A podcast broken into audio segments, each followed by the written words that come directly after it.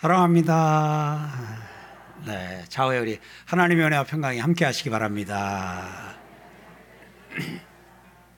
오늘도 좋은 날입니다. 복된 날입니다. 은혜의 날입니다. 예. 참 이게 생각하기 나름인 것 같아요. 아, 만약에 예년같이 이제 예전에 코로나 이전에 주일 11시에 뵀는데 어느 날 예배를 드리려고 설교를 하려고 올라왔더니 오늘 요만큼만 참석을 하신 거예요. 그럼 제가 설교를 할까요, 못할까요? 설교를 못할 것 같아요. 계속 아, 뭔 일이지? 왜 이러지? 다 어디 가셨지? 그런데 아, 지금 이런 상황에 계속 이제 이렇게 하다가 한 100여 명 이렇게 성도님들이 또 그리고 이제 아, 그 영상 예배실에도 한 10% 그 범위 안에서 이렇게 참석해가지고 예배를 드리니까 가득 찬 것 같은 느낌이에요. 그래서 이게 많다 적다가 참 주관적이구나 하는 생각을 합니다. 하여튼 오늘도 이렇게 아, 함께 하나님을 예배할 수 있도록 은혜 주신 하나님께 감사를 드립니다. 집에서 혹은 예배당에서 장소를 정하고 드리는 이 예배 가운데 주의 영이 충만할 줄 믿습니다. 자본을 통해서 하나님께서 우리에게 하시는 말씀을 듣는데, 오늘 지난주에 우리가 같이 나누었던 말씀, 그 말씀 지난주에 그 부분을 조금 시간 관계로 다루질 못했어요. 그 부분 조금 나누는데, 아버지가 아들에게 훈계 또 교훈하는 내용으로 우리가 이제 이렇게 그 본문을 지난주에 같이 보았습니다. 근데 이 안을 조금 더 깊이 들여다보면 이게 아버지가 아들에게 전도를 하는 겁니다. 아버지가 아들에게 전도를 하는 거예요. 아버지가 아들에게 아들들아 아비의 훈계를 들으며 명철을 얻기에 주의하라 할 때에 아비의 훈계를 들으라 하는 요구는, 이 훈계는 말씀을 들으라 하는 것으로 이렇게 좀 적용할 수도 있고요. 이 훈계라고 하는 이 단어는 교훈과 책망과 징계라고 하는 단어로도 이렇게 번역이 될 수 있어요. 사용이 될 수 있어요. 그래서 이 오늘 여기 4장 1절에 훈계라고 번역된 단어를 성경에서, 그 히브리어 원어가 성경에서, 우리 성경에서 어떻게 번역됐는가 하고 쭉 좀 살펴보면요, 그중에 상당수는 훈계로 번역이 됐어요. 그런데 꽤 여러 번 또 교훈, 책망, 징계 이런 걸로도 번역이 되어 있는 걸 볼 수 있습니다. 자, 여러분, 그러면 교훈과 책망, 요 단어, 여기 저 징계 이렇게 나올 때 여러분들이 떠오르는 구절이, 말씀이 있을 겁니다. 성경은 하나님의 감동으로 된 것으로 교훈과 책망과 바르게 함과 의로 교육하기에 유익하니라는 말씀이 훅 하고 떠오를 겁니다. 자, 오늘 여기에서 이 훈계가 교훈과 책망과 바르게 함과 의로 교육하기에 유익하다, 요 성경이 어떤 책인가를 설명하는 가운데 앞에 교훈과 책망이라고 하는 요것이 이 훈계라고 하는 단어 안에 들어있는 걸 봅니다. 그럼 오늘 우리는 이 말씀을 내 아들아 아비의 훈계를 들으며 할 때에 내 아들아 아비의 성경을 들으며 라고 이것을 적용할 수가 있어요. 그러다 보니까 이 말씀은 뭐냐면, 이 말씀이 육신이 되어 이 땅에 오신, 성경이 육신이 되어 이 땅에 오신 분이 누구시냐? 예수님이거든요. 그럼 오늘 이 말씀은 아들들아 아비의 훈계를 들으라 하는 이 말은, 아들들아 누구를 믿으라? 예수를 믿으라 하는 말이거든요. 예수를 믿으라. 예수를 믿으라는 말을 여기에서는 훈계를 듣고 그것을 지키라 하는 말로 잠언에서는 기록하고 있어요. 그것을 예수님 버전으로 하면 내 말을 듣고 지키는 자는 이라고 말씀하실 때 바로 예수님의 말씀을 듣고 지키는 자가 나를 믿는 자다 하고 예수님이 일러주신 말씀하고 이렇게 맞는 것을 보게 됩니다. 오늘 사랑하는 성도 여러분, 그래서 오늘 여러분들과 제가 오늘 이 본문 통해서 다시 한번 예수 믿는 은혜가 있기를 주의 이름으로 축원합니다. 예수 믿으시기를 주의 이름으로 축원합니다. 자, 우리 집에 계신 성도님들 중에도 혹이라도 집에 계신 가족들 가운데 아직 예수 안 믿는 분이 있으면, 이 소리가 들리면 예수 믿으시기를 바랍니다. 그러면 오늘 왜 예수 믿으라는 말을, 예수 믿는 것을 아비의 훈계를 들으며 내 말을 들으며 내 법을 지키라, 이러한 말씀으로 그렇게 표현하고 그렇게 설명을 했을까 하는 부분 우리 좀 같이 좀 생각해 보길 원합니다. 여러분, 예수를 믿기 전에 우리에게 이렇게 매주 하나님의 말씀을 듣고 설교를 듣고 하는 것이 습관이 되고 생활이 되고 기쁨이었었나요? 아닙니다. 예수를 믿기 전에 우리는 40분짜리 설교가 아니라 4분짜리 전도도 1분짜리 전도도 듣기 싫어했습니다. 안 들으려고 그랬습니다. 그런데 예수를 믿은 후에 우리에게 어떤 변화가 왔냐면 훈계가 들리는 변화가 왔습니다. 훈계가 들린다는 말은 교훈과 책망과 징계가 들리는, 그리고 그것을 좋아하는. 자, 제가 증거 대드려 볼게요. 오늘 이 시간 여러분 여기 오셔서 예배를 드리잖아요. 우리가 드리는 예배 가운데 한 요소가 뭐냐면 설교예요. 오늘 설교 들으시는 분 아멘요. 자, 여러분들 오늘 얼굴 표정 보니까 다 설교를 아주 듣기로 작정을 하고 나와서 사모하고 있는 게 입을 다 가려도 눈이 다 말해주고 있어요. 설교를 듣길 원해요. 그래서 어떤 경우에는 지금 집에서 가족들과 함께 이 시간을 내기 위해서 지금 자세를 정돈하고 오늘 이 말씀을 듣고 있어요. 또 오늘 이 자리에 나와서 이 말씀을 듣고 있어요. 여러분, 사람에게서 어떤 일이 있었냐면요, 사람이 죄를 지은 다음에 사람이 바뀌었어요. 사람이 변질이 돼버렸어요. 그 변질이 되면서 사람 안에 생겨난 이 안 좋은 게 뭐였냐면 사람의 본성이 망가져 버렸어요. 그래서 이 본성이 음행과 탐욕과 온갖 더러운 것으로 꽉 차버렸어요. 그렇게 그냥 사람의 본성 자체가 변질이 돼버렸어요. 또 하나, 죄로 말미암아 사람에게서 생긴 변화가 훈계를 듣길 싫어해요. 훈계를 듣길 싫어해요. 다른 말로 교훈을 받길 싫어하고 책망을 듣기를 싫어해요. 그래서 여러분 보세요.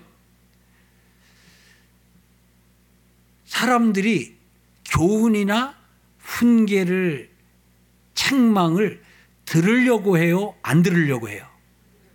여러분이 알잖아요. 들으려고 해요? 안 들으려고 해요? 그게 정상이에요. 아니, 원래 정상은 아니에요. 원래 하나님이 사람을 그렇게 만들진 않았어요. 근데 죄로 말미암아 사람에게서 그런 일이 생겼어요. 그러다 보니까 사람이 안 들으려고 그러는 게 어떻게 보면 그건 본성상 본능적인 반응이에요. 그래서 애들도 먼저 안대부터 배우나 봐요. 아니, 엄마가 안대를 안 가르쳐줬을 것 같은데 하고 2살짜리 말 배우면 안대, 실어를 참고 어디서 배웠나 몰라도 그렇게 하는 걸 보면 다 사람들은 이렇게 얘기를 하잖아요. 날 가르치려래? 나한테 설교하지 마. 이러잖아요. 근데 여러분들은 날 가르쳐 주세요, 나에게 설교해 주세요, 그러시는 분 아멘.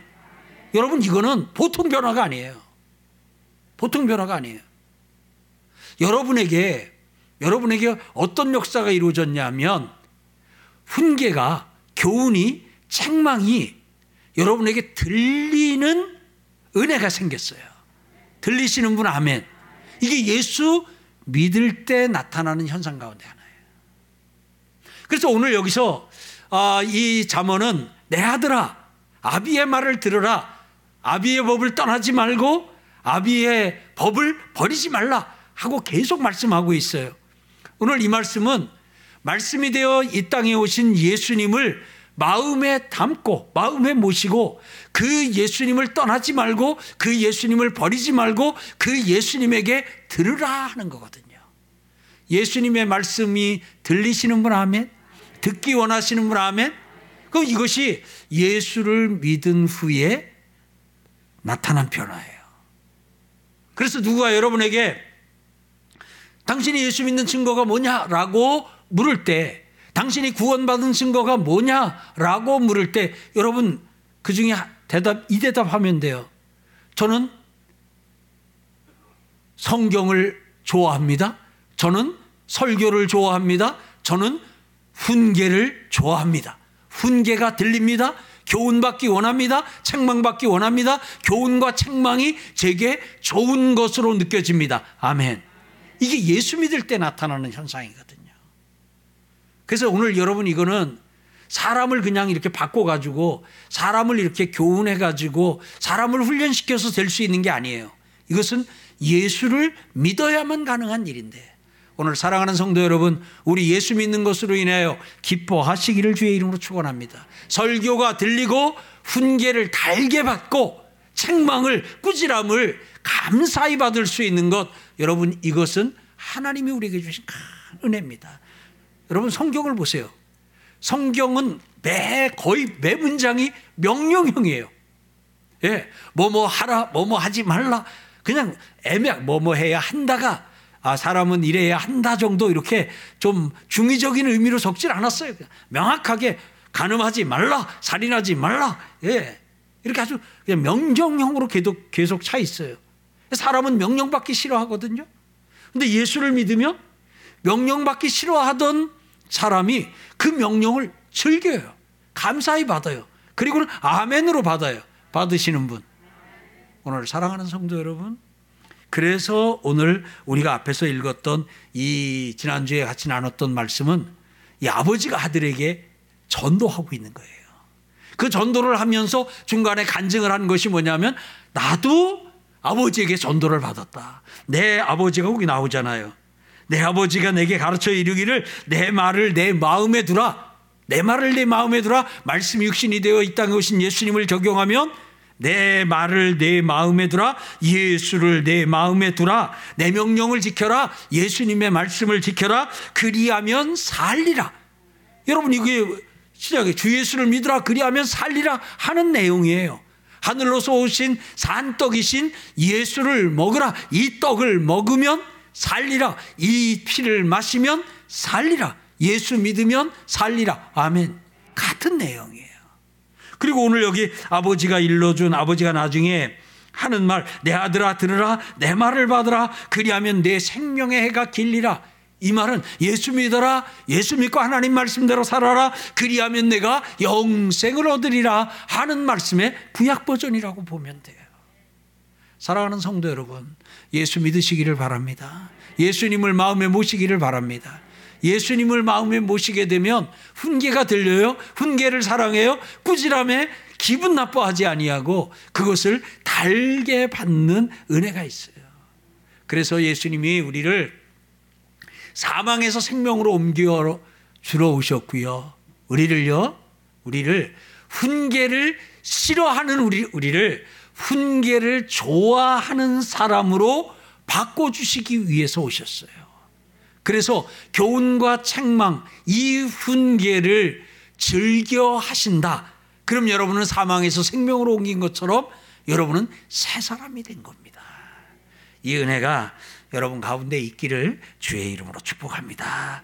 그리고 나서 그 아버지가 했던 말도 다 그 예수에다가 적용을 하게 되면, 예수에게 적용을 하면, 지혜를 버리지 말라, 내 입에 말을 잊지 말며 어기지 말라, 지혜를 버리지 말라, 예수를 버리지 말라, 그가 너를 보호하리라, 예수를 믿으라, 그가 너를 보호하리라, 예수를 사랑하라, 그가 너를 지키리라. 아멘. 사랑하는 성도 여러분, 오늘 이 세상을 사는 동안에 우리를 지켜주는 구, 우리를 보호하는 것이 누구냐? 예수님이고, 어떻게 하는 것이 보호받는 것이냐? 예수님을 믿고 예수님의 말씀대로 사는 거예요. 그래서 오늘 여기 잠언의 전도 내용을 쭉 보게 되면, 말씀을 듣고, 그리고 그 뒤에 지켜라, 내 명령을 지켜라, 말씀을 듣고, 아비의 훈계를 듣고 지켜라. 여러분, 예수 믿는 게 뭐냐? 예수님을 모시고, 예수님을 우리 마음에 모시고 그 예수님의 말씀대로 사는 거예요. 여러분, 예수 믿는 것에 대해서 이 자꾸 막 이상한 이단들이 그냥 자꾸 뭐 궤변을 만들어가지고 자꾸 이렇게 꼬이는데요, 넘어가지 마세요. 예수님을 나의 주 나의 하나님으로 믿고요, 그 다음에 그 예수님의 말씀대로 사는 거예요. 그게 예수 믿는 거예요. 근데 이 중에 하나만 하면 안 돼요. 예, 나는 예수님을 마음에는 모시지만 나는 예수님의 말씀대로 하지는 않겠다, 아니에요. 예수님이 믿음에 대해서 설명을 해 주실 때 내 말을 듣고 내 말을 지키는 자, 그가 예수 믿는 자라 그랬어요. 영혼 없는 몸이 죽은 것 같이 행함이 없는 믿음은 죽은 믿음이라 그랬어요. 살아있는 믿음, 구원에 이르는 믿음은 예수님의 말씀을 믿고 예수님의 말씀대로 사는 거예요. 사랑하는 성도 여러분, 믿고 삽시다. 예수 믿고 예수님 말씀대로 삽시다. 그래서 그러면 우리가 날마다 예수를 믿고 예수님의 말씀대로 이제 사는 것이, 그것이 우리 그리스도인의 삶이에요. 날마다예요. 이번 주도 그렇게 살았지요. 다음 주도 그렇게 살고요. 앞으로도 그렇게 계속 사는 거예요. 자, 근데 우리가 살아봤는데 예수님의 말씀대로 사는 게 쉬워요, 어려워요? 잘 돼요, 안 돼요? 잘 안 되잖아요. 자, 보세요. 예수 믿고 산다는 것은 예수 믿고 말씀대로 사는 것인데, 우리도 가끔 누가 좀 비울 때가 있잖아요. 누가 좀 싫을 때가 있잖아요. 뭐 없는 것처럼 또 그래도 괜찮지만 또 그럴 때가 있어요. 그럴 때 우리가 내 감정을 따라 산다는 것은 내 본성을 따라 사는 거거든요. 근데 우리는 그럴 때 항상 거기서 뭘 생각하냐 하면, 이 상황에 예수님은 뭐라고 그러셨지? 누군가가 미워질 때, 그래서 그를 따돌리고 싶고, 그를 좀 이렇게 좀 하고 싶을 때, 그를 좀 이렇게 어떻게 쫓아내고 싶거나 그럴 때 예수님은 뭐라고 그러셨지? 그리고 예수님은 뭐라고 그러셨지? 이 상황일 때 예수님은 뭐라고 그러셨지? 그것을 찾고, 그러면 뭐가 떠올라요? 여러분, 미운 사람은 원수예요. 목사님 원수까지는 아니야. 미워하는 그 자체가 원수라니까요. 예. 그러니까 내가 좀 싫어하는 사람이, 그 사람은 내 뭐예요? 원수. 여러분, 뭐 칼 들고 와가지고 막 이렇게 해야 원수가 아니라, 그래서 내가 누굴 싫어해요, 누굴 미워해요, 그럼 그 사람은 내 원수예요. 누굴 좋아해요, 이웃이에요.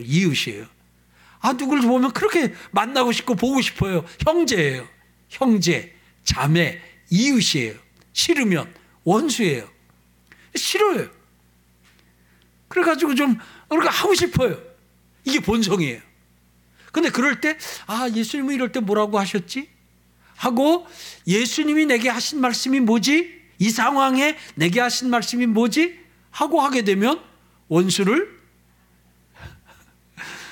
미워하지 말아라, 원수를 저주하지 말아라, 원수가 굶주리면 먹이고 목말라 하면 마실 것을 주고, 원수를 사랑하라, 그를 저주하지 말고 축복하라.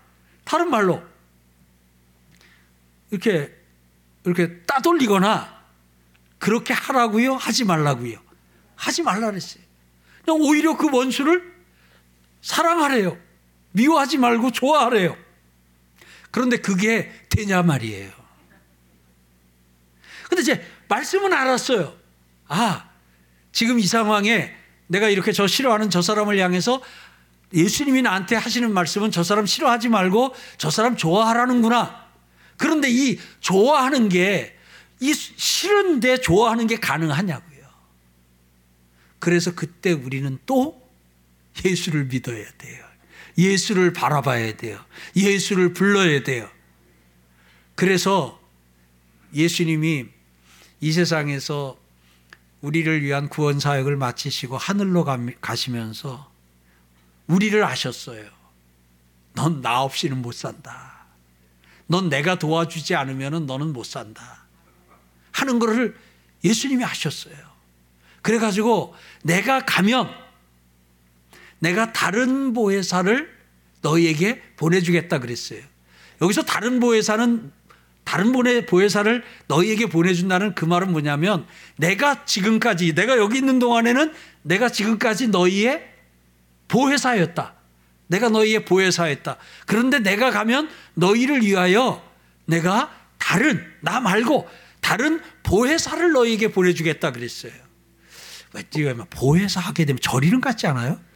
자꾸 성경을 읽다가 보혜사가 나오게 되면은 절이름이나마기는 그런 느낌이 그냥 익숙하지 않은 단어인데 그러다 보니까 이게 보혜사가 뭔가 하는데 영어 성경을 보면 아주 심플하게 나와 있어요. 헬퍼라고 나와 있어요. 영어 성경에 보혜사가 헬퍼라고 나와 있어요. 헬퍼는 돕는 자예요. 지금까지는 내가 너를 도왔다. 근데 내가 이제 하늘로 가면서 내가 너를 도울 자를 보내주겠다. 그 보혜사가 누구예요? 성령이에요. 그래서 예수님이 가시면서 성령을 우리에게 보내주셨어요. 성령 받으신 분 아멘. 그 성령이 오셔서 뭘 하시느냐? 도와주시는 거예요. 도와주셔요. 뭐 할 수 있도록. 내가 싫은 그 사람, 내가 미운 그 사람 사랑할 수 있도록, 그 사람 좋아할 수 있도록, 그 사람 버리지 않을 수 있도록, 그 사람 품을 수 있도록 성령이 도와주셔요. 그러니까 자 1번, 저 사람을 잘해주려는구나, 저 사람을 품으려는구나, 저 사람을 좋아하라고 예수님이 그러시는구나. 1번 알았어요. 그 다음에 알기는 알았는데 안 좋아져요. 알기는 알았는데 여전히 미운 마음이 들어요. 그러면 단체로 합시다. 성령님 도와주세요. 성령님 도와주세요. 그러면 성령이 오셔서 이게 마음을 만지셔요. 근데 우리의 마음을 만지시면 그렇게 싫어하던, 왜 또 싫어하는 건 또 꼭 이쪽만 보고 얘기를 할까요? 그렇게 싫어하던 예, 그렇게 싫던 사람이 슬슬 좋아지기 시작해요. 그렇게 못되게만 보이던 사람이 괜찮은 면도 있네. 내가 조금 과민했구나. 내가 조금 오해를 했구나. 그러다가 성령님 조금만 더 도와주세요. 그러면은 밥 사주고 싶어라. 이런 마음이 들어요. 아멘. 우리는 그렇게 하면서 사는 거예요. 그게 내 말을 듣고 지키는 거예요. 오늘 여러분과 제가 그 은혜를 누리며 살길 주의 이름으로 축복합니다. 자, 그러면 오늘 우리가 읽은 이 본문은 그 이어지는 말씀인데 예수님께서 오늘 하나님께서 우리에게 무엇을 말씀하시는 거냐 하면 우리가 이제 예수님의 말씀대로 살아요. 성경 말씀대로 살아요. 오른뺨을 치면 왼뺨을 돌려대고 오리를 가자려면 십리를 가고 겉옷을 달라라면 속옷을 주면서 살아요. 근데 어느 순간 보면 이런 마음이 들어요. 내가 잘 살고 있는 거 맞나? 왜냐하면 자꾸 나만 바보가 되는 것 같아요. 아니 뺨 맞고 그러면은 최소한도 이게 주먹을 안 하더라도 손가락 2개를 그래도 좀 이렇게 해야 나를 우습게 안 볼 거 아닐까. 근데 오른밤 치면 왼밤 돌려대고 오리가 자라면 십리가 하고 겉옷 달라라면 속을 주다 보니까 이게 내가 잘 사는 건가 하는 마음이 들어요. 하나님의 말씀을 따라 예수님의 가르침대로 진실하게 정직하게 살았어요. 그렇게 10년을 살고 예수 믿고 20년을 살았어요. 30년을 살았어요. 근데 어느 순간 보니까 정직한 나보다 거짓불행이 거짓말을 고집부링이라고 우리 어른들은 그러대요. 거짓말 살살하는 제가 더 승진도 빠르고 뭐 잘 되는 것 같을 때 내가 이거 혹시 잘못하고 있는 거 아닌가 하는 마음이 우리 솔직하게 살다 보면 들 때가 있어요, 없어요? 내가 너무 그냥 목사님이 가르치는 대로 내가 성경에 있다고 너무 고지식하게 성경대로 그렇게 하고 있는 거 아닌가. 적당히 좀 이렇게 하면서 그래야 출세도 하고 그래야 좀 뭐 좀 하는 거 아닌가라는 그런 마음이 뭐 자주 드는 건 아닌데 가끔 들 때가 있어요? 있어요. 오늘 이 아버지가 아들에게 하는 말을 통해서 오늘 하나님은 그런 우리에게 말씀을 하시는 거예요. 자, 같이 읽어볼까요? 그게 11절이에요. 시작. 내가 지혜로운 길을 네게 가르쳤으며 정직한 길로 너를 인도하였은즉. 이건 뭐예요? 하나님이 말씀하시는 거예요. 내가 너한테 가르친 건 지혜로운 길이다. 내가 네게 일러준 건 정직한 길이다. 그러니까 이 말은 무슨 말이에요? 내가 네게 일러준 건 틀린 거 아니다. 실수한 것 아니다. 그러니까 너 흔들리지 말고 계속 내 말대로 계속 너 성경대로 살아라 하는 거예요. 아멘. 혹시 지난 주간에 아니면 그 전 주간에 성경대로 계속 살고 성경대로 그렇게 하고 그렇게 하는데 어느 순간 내가 그동안 너무 바보처럼 산 거 아니야 라는 생각이 좀 들어가지고 앞으로도 계속 이렇게 해야 되나? 아니면 지금이라도 내가 조금 바꿔가지고 이렇게 해야 되는 거 아닌가?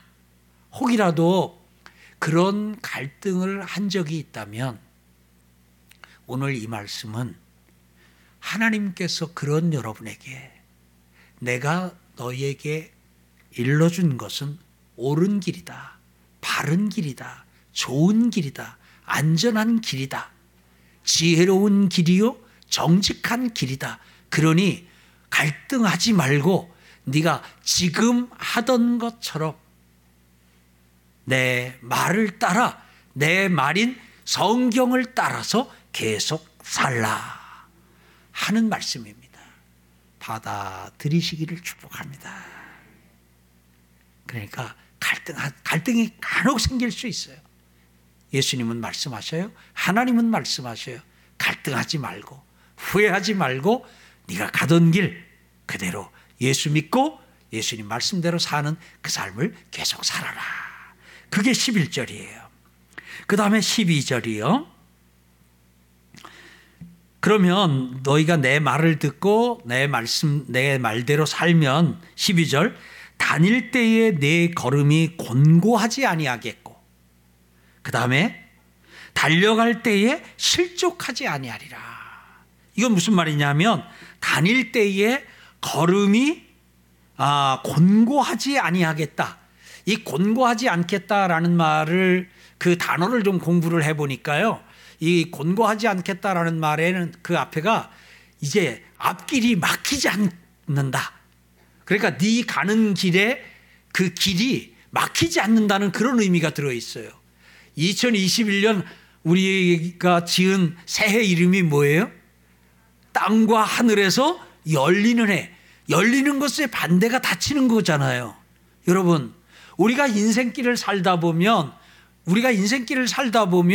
길이 막혀가지고 때로 하나님이 막아주시는 길은 우리에게 또 더 유익이지요. 우리가 방향을 잘못 들었을 때 하나님이 길을 막아주셔가지고 이렇게 이동하기도 하는데 그것 외로 길이 막혀가지고 그 앞에서 꽤 많은 시간을 허비하거나 힘든 시간을 보내는 경우가 있어요. 그런데 인생길을 걸어갈 때 예수님을 믿고 예수님의 말씀대로 하면 길이 막히지를 않는데요. 그러니까 무슨 말이냐면 계속 인생길을 걸어갈 수 있다는 거예요. 계속 인생길을 걸어갈 수 있다는 거예요. 그 다음에 두 번째가 그 인생길을 사람이 걷기만 하는 것이 아니라 때로는 그 인생길을 달려가는데 달려가도 실족하지 아니하리라. 달려가도 어떻다고요? 실족하지 않아요. 이 실족한다는 거는 넘어진다는 말이에요. 자빠진다는 말이에요. 여러분, 우리가 한번 지난 날 돌아보자고요. 우리가 인생을 40년 살았어요? 30년 살았어요? 50년, 70년 살았어요. 우리의 살아온 인생길, 뒤안길 돌아보다 보면 우리의 인생길에도 그야말로 이렇게 길이 막혀가지고 3개월 혹은 1년 혹은 2년, 3년 그냥 거기서 정체가 됐던, 길이 막혀서 그냥 앞으로 나아가지를 못했던 그런 우리의 삶의 기간이 있을 수 있어요.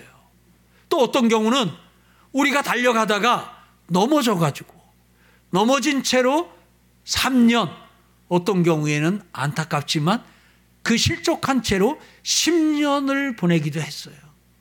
물론 하나님께서는 그 기간 3년, 10년도 하나님께서는 우리에게 또 의미 있게 우리를 연단하시는 그런 기간으로 만들어 주시긴 했지만 참 그 시간에 우리가 계속 걸었다면, 계속 우리가 인생을 살았다면, 계속 우리가 달렸다면, 그렇다면 우리의 인생이 어땠을까라는 생각은 좀 해봐요.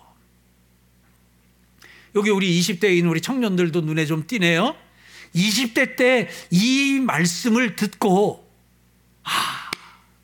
내가 하나님의 말씀대로, 내가 예수님의 말씀대로 하는 것이 내 인생에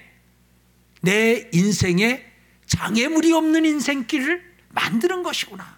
내가 내 인생길이 막히지 아니하고 내가 인생길을 가다가 실족하여 내 인생 3년, 내 인생 5년을 허비하지 않을 수 있는 길이구나 하는 것을 알고 앞으로 20대에 60년을 살면 그가 80대가 되었을 때에 어떤 자리에 어떤 모습으로 있을까? 여러분, 놀라운 일입니다. 우리 계속 삽시다. 계속 갑시다. 계속 살고 계속 하던 일을, 계속 가던 인생, 계속 갈 수 있는 그 힘이 어디서 나오냐? 예수님의 말씀대로. 예수 믿고 예수님의 말씀대로 하면 그냥 이 닫힌 길도 열리고 장애물도 제거가 되어서, 왜 넘어져요? 걸려 넘어지는 거예요. 아니, 평평한데 아무것도 없는데 넘어지는 경우는, 그분 저 옛날에 달리기 그 계주할 때, 요즘은 안 하는데 계주할 때 마지막 타자로 체육대회 때 꼭 넣어주면 달리다가, 그건 평평한 길인데도 너무 해가지고 상체를 앞으로 쏟고 막 달리다가 하체가 상체를 못 따라와가지고 넘어지기도 했는데 보통 뭐가 이게 걸려 넘어지는 거예요.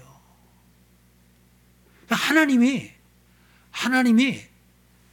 내 인생길에 닫힌 문을 하나님이 열어주시고, 내가 걸려 넘어질 만한, 그래서 걸려 넘어져서 내 인생 3년, 10년 허비할 만한 그것을 하나님이 제거해 주신다는 거예요. 우리가 지금 하나님의 말씀대로, 예수 믿고 하나님의 말씀대로 사는 것이 그냥 평범한 것 같아도 그렇게 하게 되면 계속해서 이렇게 열려지고 치워지는 인생길을 사는 거예요. 그 장애물이 없고 닫힌 문이 열리는 그러한 인생, 여러분과 제 인생, 제 삶이 되기를 주의 이름으로 축원합니다. 그러면서 오늘 하나님은 말씀하셔요. 훈계를 잡아 놓치지 말고 지켜라. 훈계를 어떻게 하라고요? 잡으래요. 말씀을 잡으래요. 아멘. 아까 우리 좀 갈등을 해가지고 잡았던 말씀, 이게 맞나? 계속 이렇게 살아야 되나? 예, 이렇게 약간 놨던 거 다시 잡으래요. 근데 그냥 슬쩍 잡는 게 아니라 어떻게 해요? 꽉 잡으래요. 훈계를 굳게 잡아. 그 다음에 놓치지 말고. 여러분, 하나님의 말씀을, 예수를 굳게 잡고, 그 예수님을 굳게 잡아, 꽉 잡아 예수님을 놓치지 아니하고 예수님의 말씀을 놓치지 않는 여러분과 제가 되기를 주의 이름으로 축원합니다.